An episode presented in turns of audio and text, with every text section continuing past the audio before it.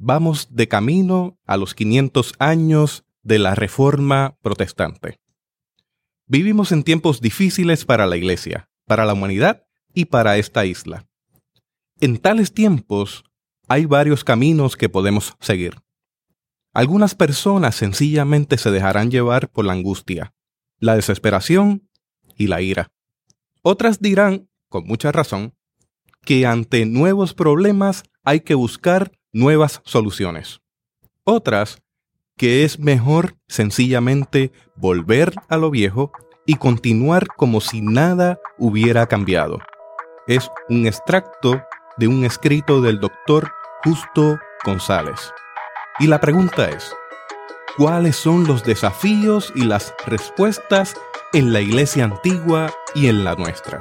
Teotecnología.com presenta Teobytes. Busque una taza de café, de té o de chocolate y siéntese a la mesa con nosotros porque este tema será de gran bendición a su vida y a la vida de su iglesia. Saludos y bendiciones, les habla Jesús Rodríguez Cortés y les doy la bienvenida a esta edición de Teobytes. Nos acompaña el doctor Justo González para dialogar sobre la iglesia antigua y la nuestra. Justo posee un doctorado de Yale University. Es miembro fundador de la Asociación para la Educación Teológica Hispana, director del programa Hispano de Verano y profesor visitante del Princeton Theological Seminary. Entre sus obras se incluyen Hechos de los Apóstoles, Jonás, mapas para la historia futura de la Iglesia, la historia también tiene su historia, la historia como ventana al futuro, retorno a la historia del pensamiento cristiano, teología liberadora e historia del cristianismo en América Latina. Y usted y yo probablemente hemos leído varios libros sobre historia del pensamiento cristiano, historia de la iglesia y tantos libros que ha escrito el doctor Justo González. Pero sobre todas las cosas, Justo ama al Señor y le sirve por medio de la educación teológica, la investigación, la historia y la producción teológica. Toda persona que se ha acercado a los estudios teológicos ha recibido un gran impacto del doctor González. Y aprovecho esta ocasión para darle las gracias a nombre de toda la comunidad por sus aportaciones en nuestra formación. Así que justo le doy la bienvenida a Teobytes. Muchas gracias, muchas gracias. En primer lugar, gracias no solamente por tenerme aquí, sino por llevarme a todas partes del mundo a través de ese misterio que yo no entiendo, que son las redes cibernéticas.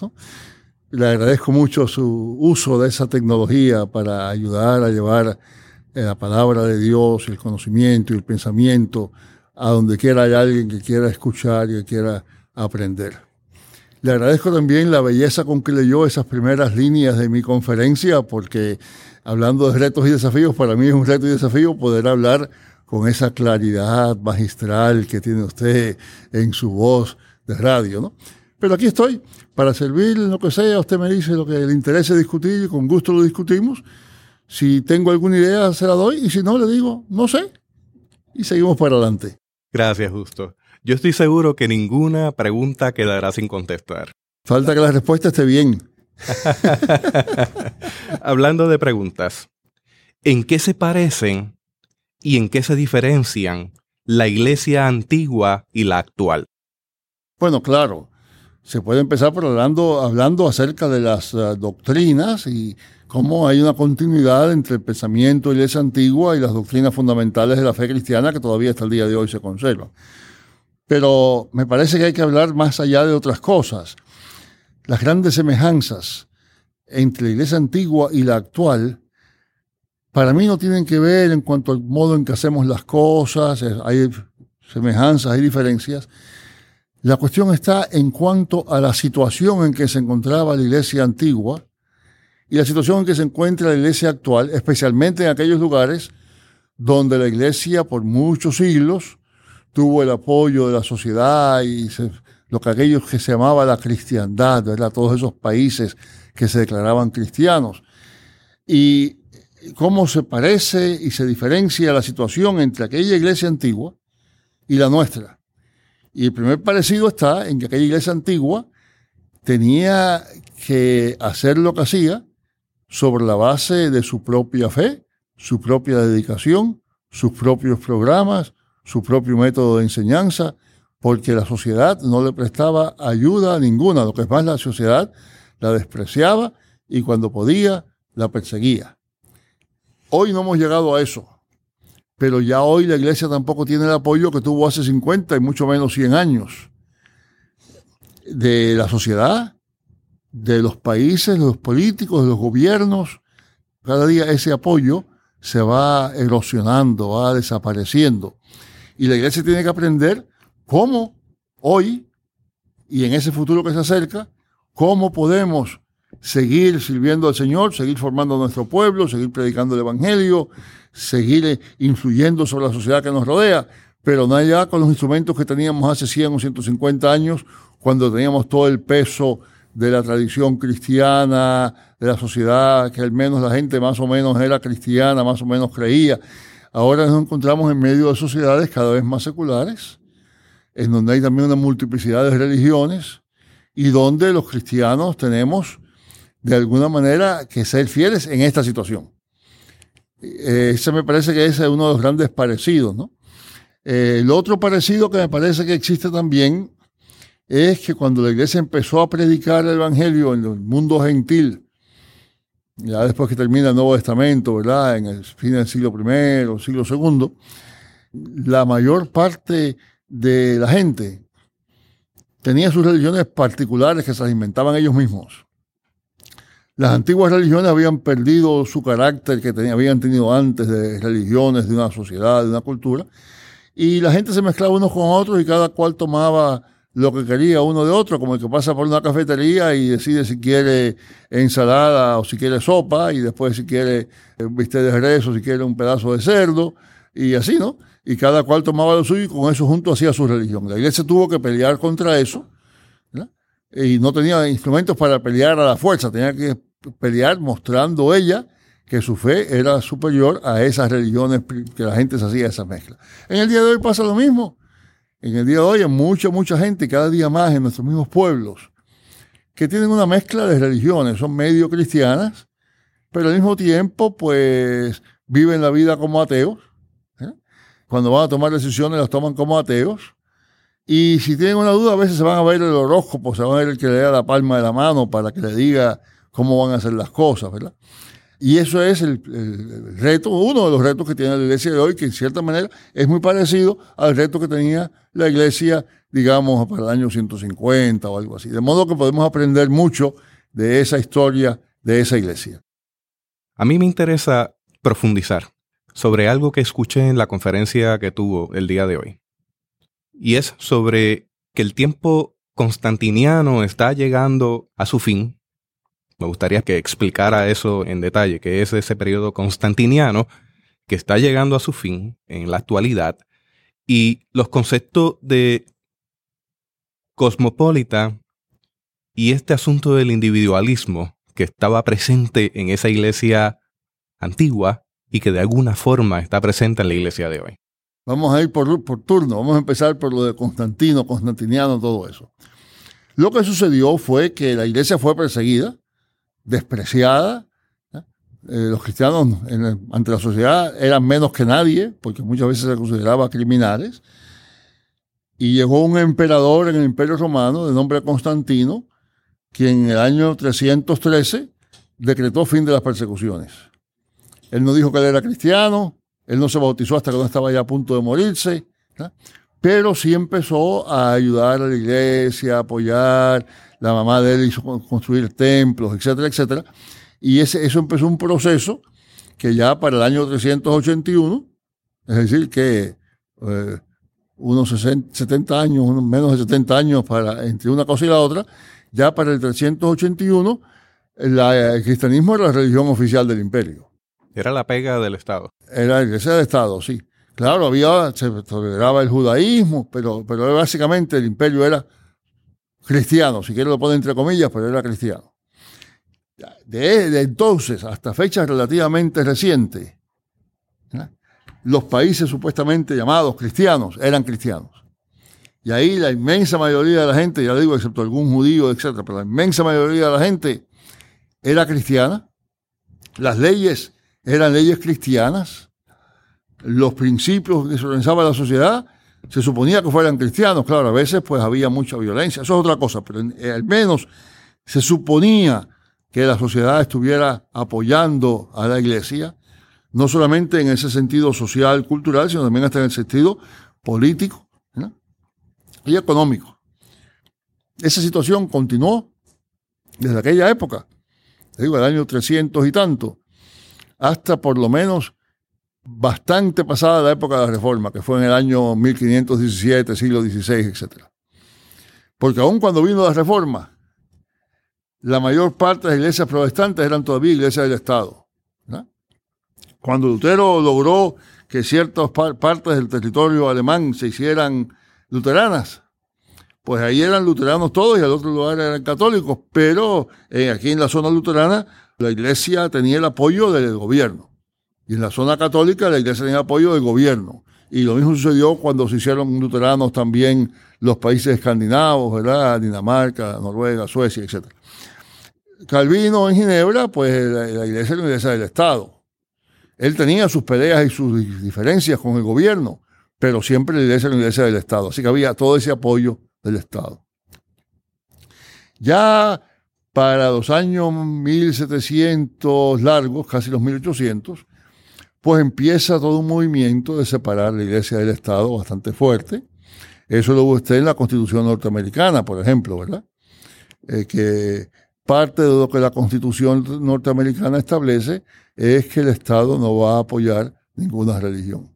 Es interesante porque mucha gente entiende eso como queriendo decir que en esa época estaban en contra de la religión. No era lo contrario. Muchos de los líderes religiosos eran los que quisieron poner eso en la Constitución. Porque tenían miedo de lo que habían estado experimentando, que si el Estado podía apoyar una religión u otra, iba, primera cosa, a crear más divisiones entre ellos, y segunda cosa, iba a crear una iglesia supeditada del Estado que tenía que hacer lo que el Estado le decía. De manera que esa idea original de la diferencia de separación entre Estado y Iglesia tuvo entre muchos de sus propugnadores líderes de la Iglesia. Por la misma época más o menos aparece la Revolución Francesa, que es bastante más fuerte en ese sentido, ya se vuelve anticlerical, antieclesiástica y hasta establece por un tiempo su propia religión, ¿verdad? El culto de la razón, todo eso pero quiere decir que se va rompiendo esa, esa unión. Eso no quiere decir que en ese momento se acabó la era constantiniana, pero ya vemos que se está resquebrajando esa estructura que se había creado desde la época de Constantino. Después pasan muchas cosas. Cada día hay menos estados en los cuales el Estado apoya a la iglesia.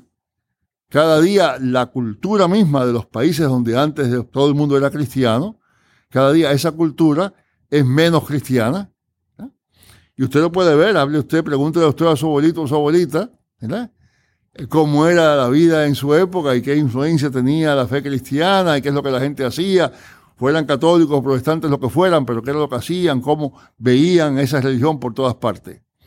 Hable usted con su hijo o su nieto o su nieta y pregúntele, aparte de lo que usted hace en la iglesia, pero pregúntele dónde en la sociedad encuentran algo que les dice de la fe cristiana, que les cuenta la historia de Jesús, les, cuenta de la Biblia, etc. Por eso digo que hay el fin de la era constantiniana. Esto ha llegado al punto que, por ejemplo, ya hay lugares en los que no solamente se trata ya de que las escuelas y demás no puedan enseñar religión.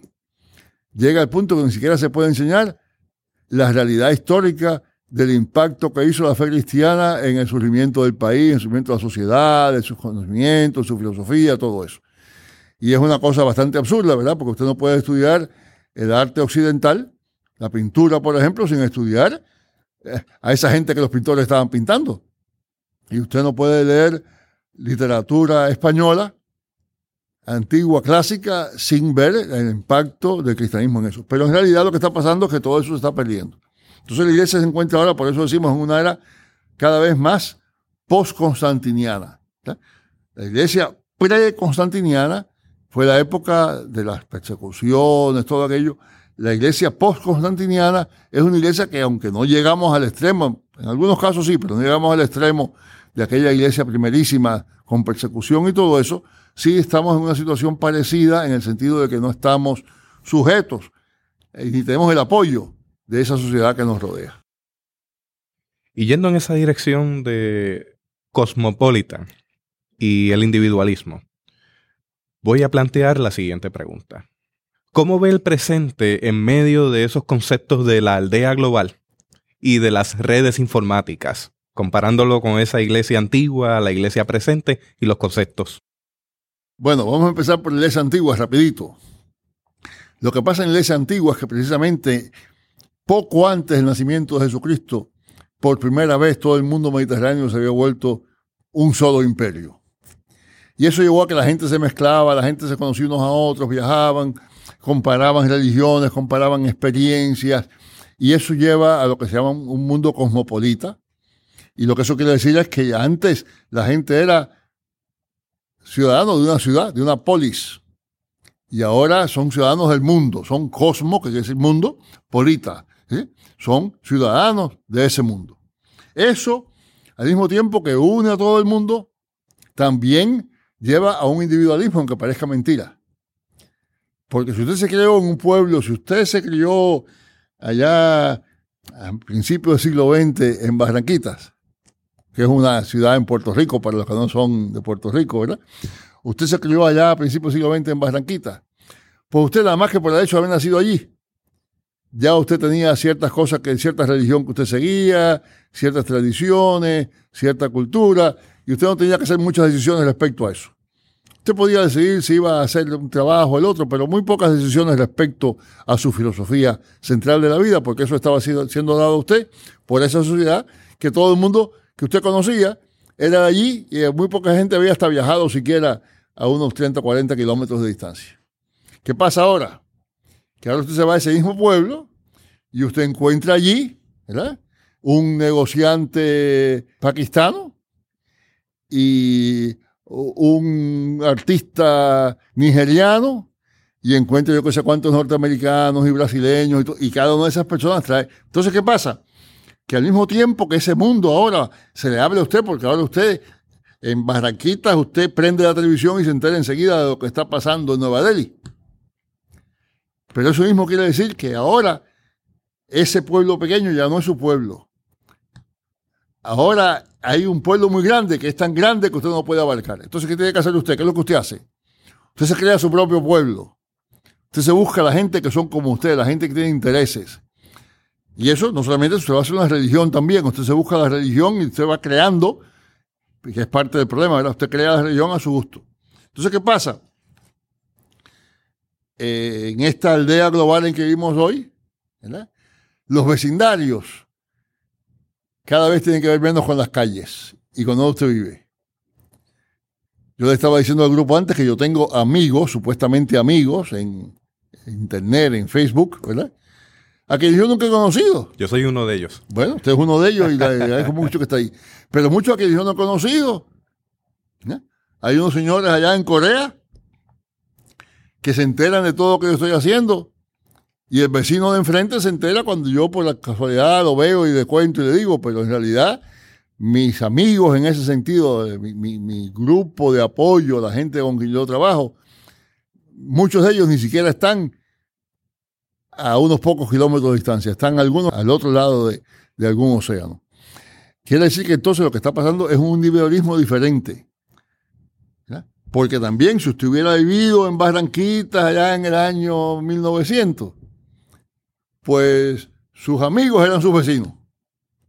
O sus enemigos, pero su mundo social eran sus, vecinos. Ahora usted puede vivir en Barranquitas y tener un amigo en Tokio que sabe más de usted que el señor que vive al lado de su casa. Y eso quiere decir que entonces hay un individualismo de manera diferente y usted en Barranquita es cosmopolita porque usted es ciudadano de este gran mundo, pero por ese mismo caso, porque ese mundo es tan grande, usted se busca un mundo pequeño. Y ese mundo pequeño a veces es local, ¿verdad? Veces usted tiene su grupo de amigos que usted se reúne, ¿verdad? Pero también es un grupo pequeño formado por las redes cibernéticas de gente que tienen intereses como el de usted. Viendo las situaciones actuales, porque ciertamente la iglesia tiene unos desafíos y unos retos. ¿Qué podemos hacer hoy para responder a las circunstancias actuales? Como ocurrió con la iglesia antigua, pero estamos viviendo en tiempos distintos. Bueno, yo creo que primero que tenemos que hacer es reconocer el desafío de que ya no podemos dejarle a la sociedad que nos enseñe la fe cristiana. Otra vez el señor que vivía en Barranquitas allá en el año 1900, cuando mandaba a la hija a la escuela, sabía que le iba a enseñar algo de la fe cristiana. Y la iglesia, como lo sabía, no se preocupaba mucho por eso, hacía algo, pero no tenía que hacer tanto. Cuando usted hoy manda a su hija a la escuela, usted sabe que no le van a decir nada, no sé que es una iglesia una escuela cristiana, usted sabe que no le van a decir nada de cristianismo. Cuando su hija se pone a entretenerse viendo televisión, usted sabe que no va a haber nada que le diga nada del cristianismo. Entonces, ¿qué pasa? La iglesia tiene ahora que tomar esa responsabilidad, que fue su responsabilidad al principio, pero que después la abdicó cuando llegó el momento en el cual otra gente lo estaba haciendo por nosotros. Y me parece que ese es el gran desafío. ¿Cómo ahora nosotros hoy formamos a nuestra gente de manera que tengamos una profunda conciencia de lo que es la fe cristiana, de su contraste con el resto del mundo, al mismo tiempo de su misión al resto del mundo, su servicio con el resto del mundo. ¿Cómo hacemos eso? Ese es el gran, gran desafío que yo creo que tenemos, tiene la iglesia hoy. Hay muchos otros, pero ese es el principal. Me gustó mucho los dos relatos que trajo a la conferencia sobre la cruz y sobre el grupo de niños que tenía a su haber un grupo de seminaristas. ¿Podría compartir esa experiencia? Sí, bueno, la primera experiencia fue una amiga nuestra que allá en el estado de Georgia, que es en el sur de los Estados Unidos, en la parte que allí llaman el cinturón bíblico, porque se supone que todo el mundo lee la Biblia, todo el mundo es muy conservador con la Biblia y todo eso, pues esa señora fue a una joyería a comprar una cruz para una amiga y la vendedora en la joyería, que se, se, veía, se veía por su acento y todo, que se había criado allí mismo también, que era de esa parte del cinturón bíblico, cuando ella le dice, quiero una cruz, la señora le dice, ¿la quiere con el hombrecito o sin el hombrecito? ¿Eh? Y yo le decía al, grupo que eso es una cosa que da ganas, primero es, un chiste, da risa, pero después te reflexiona un poco y dice, un momento, un momento, qué tragedia, ¿verdad? Que esta señora que se ha criado aquí en una sociedad tradicionalmente cristiana, entre gente que leía la Biblia, no sabe quién es ese que cuelga de la cruz. Y me parece que eso es símbolo de lo que está pasando en todas partes. Claro, no, llega a tal extremo, pero va llegando el tiempo en que la gente sabe mucho menos de eso. El otro ejemplo era allí mismo en la misma ciudad, un grupo de seminaristas que estaban trabajando en un barrio pobre con unos niños y decidieron hacer un drama de Navidad. Y los niños no sabían quién era Jesús, ni quién era María, ni quién era José. El único que sabía que tenían que ver con Navidad era Santa Claus, San Nicolás. Entonces, algo se ha perdido allí. Y esos seminaristas, el reto que tenían era muy diferente de lo que hubiera sido cuando hubieran ido allá 40 años antes, donde poner un drama de Navidad era muy diferente porque la gente sabía la historia. Ahora ni siquiera saben la historia. Esas historias reflejan algo de cómo la iglesia puede desconectarse de su entorno y encerrarse en sí misma pensando que estamos bien porque habemos un grupo que pensamos igual, pero de alguna manera denota que hay una desconexión, ¿no? Indudablemente, varias cosas. Primera cosa es, nosotros, a nosotros se nos hace más fácil no verlo, porque nosotros ocupamos la educación de nuestros hijos y nuestras hijas, porque andamos todo el tiempo con otros cristianos, ¿eh? y porque entonces vamos, nos reunimos en la iglesia y no vemos todo lo que está pasando en nuestro alrededor. Pero si usted empieza a ver el resto de lo que está pasando en la sociedad, usted se da cuenta de que nos hemos apartado. Parte de lo que ha pasado es que en cierto modo hemos hecho a la iglesia algo así como una red social. Aunque es una red social muchas veces presencial, no es cibernética, pero todavía es una red social. En un pueblo de 20.000 habitantes, habemos 500 que somos cristianos. Y nos conocemos unos a otros, y trabajamos unos con nosotros, y nos apoyamos el uno al otro, etcétera, etcétera. Pero nos olvidamos de la enorme mayoría de gente que ya no tiene nada que ver con la iglesia, o tiene que ver menos que ver con la iglesia. Y tiene esta razón, es, una desconexión. Justo ya al cierre de esta edición, porque sabemos que está ocupado y no quiero ocuparle tampoco demasiado tiempo para que pueda continuar con su agenda atareada, le pregunto y conteste como usted entienda que deba contestar esto, esta pregunta puede ser chocante la contestación, pero para mí es importante. Y si quiero no lo contesto, ¿verdad? Y si quiere no lo contesta, por supuesto. Pero me gustaría escucharle. Diga, diga, diga. ¿Cómo ve el futuro de la historia y la teología de la iglesia? Deje empezar por decirle que yo no soy ni profeta ni hijo de profetas. Así que cualquier cosa que yo le pueda decir es sencillamente mi esfuerzo de proyectar hacia el futuro lo que veo en el presente y ver cómo puede ser que las cosas caminen. Pero esa es la primera cosa. Segunda cosa, a mí el futuro de la iglesia no me preocupa. Porque la iglesia está en manos de Dios, está en manos de Jesucristo. La iglesia siempre va a ser dirigida por el Espíritu Santo, aunque a nosotros no, no, no nos guste. Y aunque nosotros vayamos pataleando, el Espíritu Santo nos va a llevar donde tenemos que ir. Así que me parece que eso del futuro de la iglesia no me preocupa mucho. Lo que sí me preocupa es la obediencia futura de la iglesia dentro de su contexto para llevar a cabo la obra de Dios en ese contexto. Que la iglesia sea obediente en la situación que va a estar. Y eso a veces me preocupa, porque muchas veces los cristianos, afirmando con razón que la fe cristiana es siempre la misma, no nos damos cuenta de que esa fe hay que ejercerla, hay que vivirla, hay que comunicarla en un ambiente diferente. Y entonces seguimos con la manera antigua y nos vamos desconectando lo que usted, lo que decía. Yo creo que eso no va a pasar. Y no va a pasar no tanto por razón de las iglesias que están en los países que son la antigua cristiandad, ¿verdad? Las iglesias europeas y americanas. Va a pasar sobre todo por razón de las iglesias que están creciendo de manera explosiva en países que no son tradicionalmente cristianos. Cuando usted ve los millones de cristianos que hay en la China, a pesar de los años de oposición, de dificultad, de desconexión y todo eso, usted dice, yo no tengo que preocuparme por el futuro de la iglesia. Y lo que es más, yo espero que esa iglesia china que aprendió a vivir como se vivía, eh, como vivieron ellos, nos enseña a nosotros algo. Déjame hacerle otro cuento, a usted le gustan los cuentos. Mire, estábamos en, en, en Shanghái con mi esposo, un grupo de estudiantes. Fuimos a una iglesia grande allí en la ciudad y nos estaban contando de la época de la revolución, eh, ¿cómo se llamaba? La, la revolución cultural. Les cerraron la iglesia. Les prohibían reunirse. Y por años y años esa gente todos los días a la hora del culto caminaba por frente de la iglesia y todo lo que hacían era inclinar la cabeza a otros en un saludo. Por años. Ahora, cuando esa gente estaba hablando después del día que pudieron ir a la iglesia, ese ir a la iglesia cobró para mí una importancia y un valor que no hubiera tenido nunca para mí en mi iglesia. Y ahora cada vez que voy a la iglesia, me acuerdo de esos hermanos y hermanas allá en la fe, que por años y años mantuvieron su fe saludándose. Nada más, ni siquiera hablar, un saludo muy, muy breve, muy suave, de inclinar la cabeza para reconocerse unos a otros. Ahora, esa iglesia es la iglesia del futuro.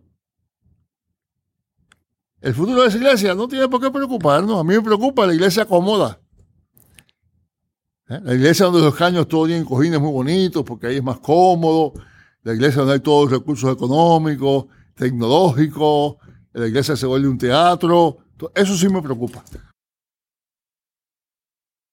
Y mencionando esa iglesia en China, debemos señalar que las iglesias de mayor crecimiento se encuentran al sur en estos momentos. Esas iglesias establecidas ya por siglos están en decrecimiento. Sí, bueno, Hay más anglicanos en varios países de África que en Inglaterra. Hay más presbiterianos en Corea que en los Estados Unidos. Hay más metodistas fuera de Inglaterra que Inglaterra y más metodistas fuera de los Estados Unidos que en los Estados Unidos. ¿Eh? La explosión del pentecostalismo en América Latina y en África todo el mundo la conoce. De manera que sí, el crecimiento es indudablemente un crecimiento que está teniendo lugar en los países que no eran tradicionalmente cristianos. Y es interesante porque son los países donde no ha habido ese apoyo. donde la iglesia ha tenido que buscar la manera de vivir en una era, no vamos a decir ya post-constantiniana, pero una era que nunca fue constantiniana. Y cómo dentro de esa situación la iglesia se va abriendo, abriendo camino. ¿Cómo es que la iglesia en todos esos países, cuando por muchas distintas razones los misioneros tuvieron que irse, se acabó la conexión que hubo al principio entre el colonialismo y la misión. Y estuviera pensando, bueno, cuando se acaben ahora los imperios coloniales, la iglesia en esos países va a desaparecer porque fueron los ingleses los que llevaron el evangelio a los países del interior de África, o los alemanes a Namibia, o, los, holandeses allá a lo que se llamaba en mi época Ceilán, que ahora se llama Sri Lanka, Y ya esa gente no está ahí. Bueno, se acabó, se acabó el imperio. Pero después que se acabó el imperio, la iglesia sigue. Y les ha buscado la manera de manejarse a pesar de esas, de esos orígenes imperiales, ha buscado manera de manejarse después que el imperio desapareció. Y nosotros vivimos todavía en una zona que en cierto modo es parte del antiguo imperio cristiano, para usar una metáfora, ¿no? Y el imperio está desapareciendo. Entonces, ¿cómo nosotros ahora aprendemos? Y esa gente nos puede enseñar mucho. Así que con o sin colonia hay iglesia. Sí, seguro, seguro, seguro. Y ya que estamos hablando de eso, déjeme decirle otra cosa, ¿verdad? Porque hablamos mucho de la ciudadanía, quién es ciudadano de esto, de más allá. A mí me llama la atención que allá en el siglo I, cuando uno de los más grandes privilegios que se podía tener era ser ciudadano romano, ¿eh? había un buen señor llamado Pablo, que era ciudadano romano. Y ese Pablo dice, nuestra ciudadanía no está en la tierra. Nosotros tenemos otra ciudadanía. Es decir, esta ciudadanía que ustedes creen que es tan importante, eso no es tan importante, no, hay otra ciudadanía que es más importante. Y en esta época en que está la gente moviéndose constantemente, que si, que si tiene papeles, que si no tiene papeles, que si son ciudadanos, que si no son ciudadanos, la ciudadanía más importante es la que dice Pablo. Al cierre de este episodio quisiera leerle en la Biblia Hebreos 13:8, que dice, Jesucristo es el mismo ayer y hoy y por todos los siglos. Justo yo quisiera que compartiera unas palabras finales si hay algún tema que desea hablar de forma libre con respecto a lo que hemos ido trabajando de camino a los 500 años de la Reforma Protestante. Y luego de eso, pues vamos a ocuparnos de promover una serie de actividades que tienen que ver con la educación. Bueno, respecto a lo que hemos estado hablando, tomando esa misma cita, ¿verdad?, de Hebreos, Jesucristo es el mismo ayer, hoy, por los siglos de los siglos, eso es fundamental en la fe cristiana. Pero también hay que recordar que Jesucristo es Dios encarnado entre nosotros. Y que eso quiere decir que servir a Jesucristo no es siempre igual según la situación en que estamos en cada situación. Entonces, para servir fielmente a ese Jesucristo que no cambia, tenemos que cambiar porque el mundo en el cual estamos viviendo cambia. Lo que sucede muchas veces en iglesias es que tomamos eso de excusa para no cambiar. No, no, no hay que hacer eso nuevo si Jesucristo siempre es el mismo. Sí, pero el mundo al cual Jesús te ha mandado es diferente. Y diciendo que la historia se repite como estableció a principio de la conferencia hoy. La historia no se repite, la historia se parece, vamos a poner así, ¿verdad? Sí. No hay dos momentos iguales, pero aprendemos del pasado en el momento para el presente y para el futuro. Sí, señor. Pero Jesucristo es el mismo. Ajá. Justo me gustaría que compartiera una información sobre contacto en las redes sociales. Eh, tiene presencia en Facebook. ¿Ya cuántas amistades tiene? ¿Como cinco mil? Yo no sé el límite que dan ellos. Yo no sé cuánto es el límite, pero ya cuando alguien dice, me dice, no puede entrar porque hay mucho recibe solicitudes de amistad. Sí, sí, sí, la realidad es que no puedo hacer nada con ellas. Yo se lo agradezco a las personas, pero no puedo hacer más. Dejamos claro que justo tiene un tiempo muy limitado, así que si usted ha enviado una solicitud de amistad y no ha sido contestada, se debe a una atareada agenda por un lado. Por el otro lado, contestar la cantidad de mensajes que llegan a diario es virtualmente imposible. Así que Aprovechamos esta ocasión para que usted entienda que en ocasiones se le puede contestar a través de las redes y que en otras ocasiones no se le puede contestar, pero le invitamos a que forme parte de los esfuerzos educativos y de una vez se encuentra cara a cara con Justo. ¿Qué le parece? Magnífico, que venga, vamos allá. de AEF. Bueno, hay una organización que se llama la Asociación para la Educación Teológica Hispana y por eso por las iniciales es AET o AETH, Asociación Educación Teológica Hispana. Para mí eso es una cosa que me fascina. Yo me he dedicado la vida entera a cómo a la tarea de preparar líderes para la iglesia. No preparar líderes, eh, jefes allá, intelectuales puros, puramente, y líderes a todos los niveles. Y la asociación tiene esa característica interesantísima. Hay, eh, por ejemplo, en los Estados Unidos hay asociaciones de de teólogos, profesores, que hace falta ciertos títulos. No, no, la asociación es para cualquier persona que esté comprometida con el estudio y la preparación teológica a cualquier nivel. Ahí en la asociación tenemos eruditos famosísimos en todo el mundo que escriben libros y todo el mundo los toma como, como fantásticos por su erudición. Y tenemos gente que enseña una escuela bíblica o que tiene un instituto bíblico en el sótano de la iglesia. Tenemos de todo. La asociación eh, tiene miembros principalmente en los Estados Unidos, Canadá y Puerto Rico, aunque hay miembros fuera también, pero naturalmente se les hace mucho más difícil participar en las reuniones y todo eso. ¿Qué hace la asociación? Bueno, muchas cosas. Una de las cosas que hace es que trata de publicar libros que sean útiles para nuestro pueblo. Déjeme decir una cosa, no me lo tomo muy en serio, pero le voy a, exagerar las cosas para que usted vea lo que yo quiero decir. En español hay muchos libros de, Biblia, de teología, de religión, muy buenos. Pero la mayoría de ellos no se pueden leer. Porque son libros tan eruditos, tan detallados, con tantas notas que la persona promedio entre las iglesias no puede leer eso. Ni siquiera muchos de los líderes pueden leerlo. No les interesa porque se, confunden. Entonces hay otros libros mucho más sencillos, mucho más accesibles, que muchas veces digo a la gente que es mejor que no los lean. Ahora, ¿cómo nosotros producimos materiales que tengan un alto nivel de seriedad, que usen de todas las herramientas que tenemos en el día de hoy, pero que lo hagan de una manera que el pueblo pueda entenderlo? La asociación se ha dedicado a publicar materiales y libros de ese tipo. Han publicado, por ejemplo, una serie de 25 libros pequeños de comentario bíblico que se llama Conoce tu Biblia. Han publicado otra serie de tantos también, introducción a la historia de la iglesia, introducción a la teología, introducción al Antiguo Testamento, etcétera, etcétera, etcétera. Eso es una de las cosas que hace la asociación. La otra cosa que hace la asociación es que tiene unos programas que se llaman tertulias pastorales, donde en una ciudad cualquiera se reúne un grupo de líderes de las iglesias de distintas denominaciones para estudiar juntos y la asociación les provee los recursos, los, los líderes, etcétera, etcétera. Y otra cosa que está sucediendo ahora que es bien interesante es que la, agencia acreditadora de escuelas teológicas en los Estados Unidos, la ATS, se llama Association Theological Schools, ellos requieren que usted tenga un título universitario para poder entrar en cualquier seminario. Pero le han dado ahora a la asociación, a la ETH, la posibilidad, la capacidad de estudiar y certificar institutos bíblicos. Y si la ETH lo certifica, el diploma de ese instituto bíblico le sirve a usted igual que un título universitario para entrar a un seminario.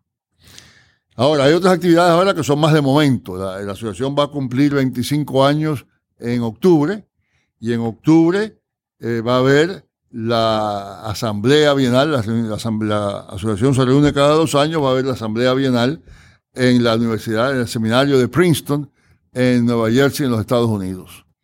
Inmediatamente después de eso, haber unas conferencias, que hay unas conferencias también cada dos años. En este caso van a ser sobre la reforma desde una perspectiva latina. Inmediatamente después de eso, casi casi a principios de noviembre, la asociación está organizando un crucero, que hay ya unas 200 personas matriculadas, que vamos a ir a varias ciudades importantes, varias ciudades importantes del Mediterráneo y a Tierra Santa, 12 días. Vamos a estar de recurso del doctor Samuel Pagán, que es un reconocido erudito bíblico, y este servidor en la parte más que tiene que ver más bien con el Imperio Romano y todo eso. y eso va a ser a principios de noviembre. Así que muchas, muchas actividades. Si usted le interesa algo que tenga que ver con eso, pues es muy fácil. www.aeth, Asociación Educación Teológica Hispana, aeth.org, no com, punto org, aeth.org.